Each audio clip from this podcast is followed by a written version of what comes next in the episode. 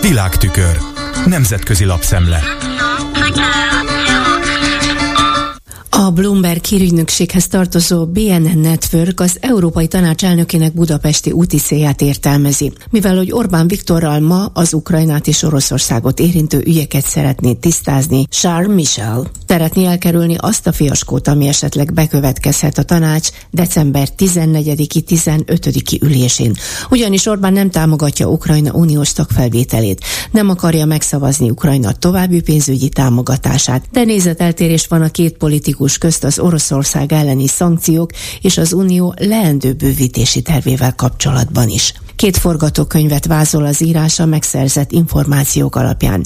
1 évet késhet Moldova és Ukrajna tagság felvételi tárgyalása. Vagy Orbán kihagyásával, megkerülésével hoznak valamilyen formában közös döntést a régió jövőjét alapjaiban megváltoztató kérdésekről. A mai találkozóra egyébként nem sokkal azok után kerül sor, hogy Orbán november 16-án postázott levelet az Európai Tanácsnak. Ebben kétségbe vonta az Európai Unió biztonsági jogosítványait és garanciáját. Felvetette többek között azt is, hogy mi lesz az európai biztonság garanciája, ha az Egyesült Államok radikálisan változtat eddigi, Ukrajnát minden körülmények között támogató politikáján, és megszünteti a katonai és pénzügyi segélyek folyósítását.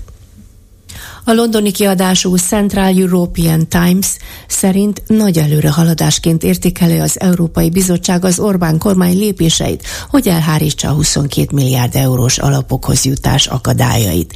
Legalábbis a csütörtöki döntése ezt jelzi, amelynek eredményeképpen februárban 460 millió euró és 2024 decemberében hasonló forrást juttatna Brüsszel a kormánynak. Részben azért is, mert a támogatások 20%-a nincs a jogállami normasértések a 27 szupermérföld teljesítéséhez kötve. Ugyanakkor figyelmeztetnek is az uniós illetékesek arra, hogy se az egyetemi alapítványok, se az Erasmus és a Horizon problémák nincsenek rendezve. Csatlakozott a Danube Institute-hoz Tony Abbott, aki 2013-tól 15-ig volt Ausztrália miniszterelnöke. Tudtuk meg a Sydney Morning Herald és a Brisbane Times oldaláról. Utóbbi a Danube Institute-ot ultrajobbos agytrösznek minősítette. A Herald pedig azt írta, hogy a meldöngető nacionalista Orbán csapatához tartozik mostantól a volt kormányfő. Előadásokat tart és publikálni is fog a Hungarian Conservative folyóiratban, ami az intézet kiadványa. Csak emlékeztetnénk, hogy nemrégiben járt Novák Katalin köztársasági elnök Tony Abbottnál, aki egyébként Orbán Viktort egy korábbi interjúban Trumphoz hasonlította, de megegyezte, a volt amerikai elnökkel szemben Orbán nincs a lejtőn. Azt pedig a szólás és a véleménynyilvánítás szabadságára való hivatkozással hozzátehetjük, hogy az MCC és a Danube Institute abban hasonlítanak egymáshoz, hogy szépen kistafírozta őket a magyar kormány az adófizetők pénzéből, hogy ezeket az idézem ultrajobbos nézeteket visszhangozzák úton, útfélen. 2 napos magyarországi látogatása után a Déli Szabak török újságnak adott interjúban Mehmet Fatih Kacir, török ipari és technológiai miniszter reményét fejezte ki, hogy a két ország közti jelenlegi 4 milliárd dolláros kereskedelmi forgalom hamarosan 6-ra nő, s jelezte, a védelmi katonai kapcsolatok soha nem látott felfutására is számít.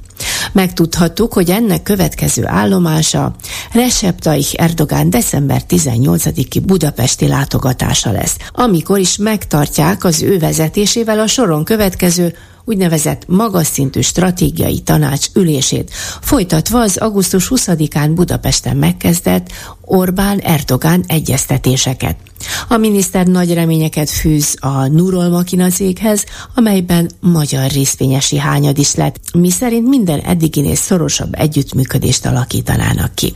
A török miniszter elmondta, hogy mintegy 5 órát töltött a Védelmi Minisztériumban, ahol legalább 10 védelmi ipari céggel tárgyalt, akik meghívást kaptak Törökországba. Az ország, látva a nagyléptékű magyar védelmi fejlesztéseket, szeretne abban minél nagyobb mértékben részt venni. Autóipari együttműködést is kovácsolnak, és 2024-ben török-magyar kulturális évet szerveznek több mint 100 programmal. Az Iowa állam fővárosában megjelenő BVM Sports rövidírást tettük közzé arról, hogy egyre több vitát, és persze ezzel egy időben csodálatot is kivált Magyarországon Orbán Viktor sportszenvedélye, és az, hogy legalább 2 milliárd fontot, mai árfolyamon 875 milliárd forintot költött stadionépítésekre és felújításokra. Miközben kritikusai bírálják, hogy az ország elszegényedett, és a demokratikus rendszere komoly aggályokat vet fel.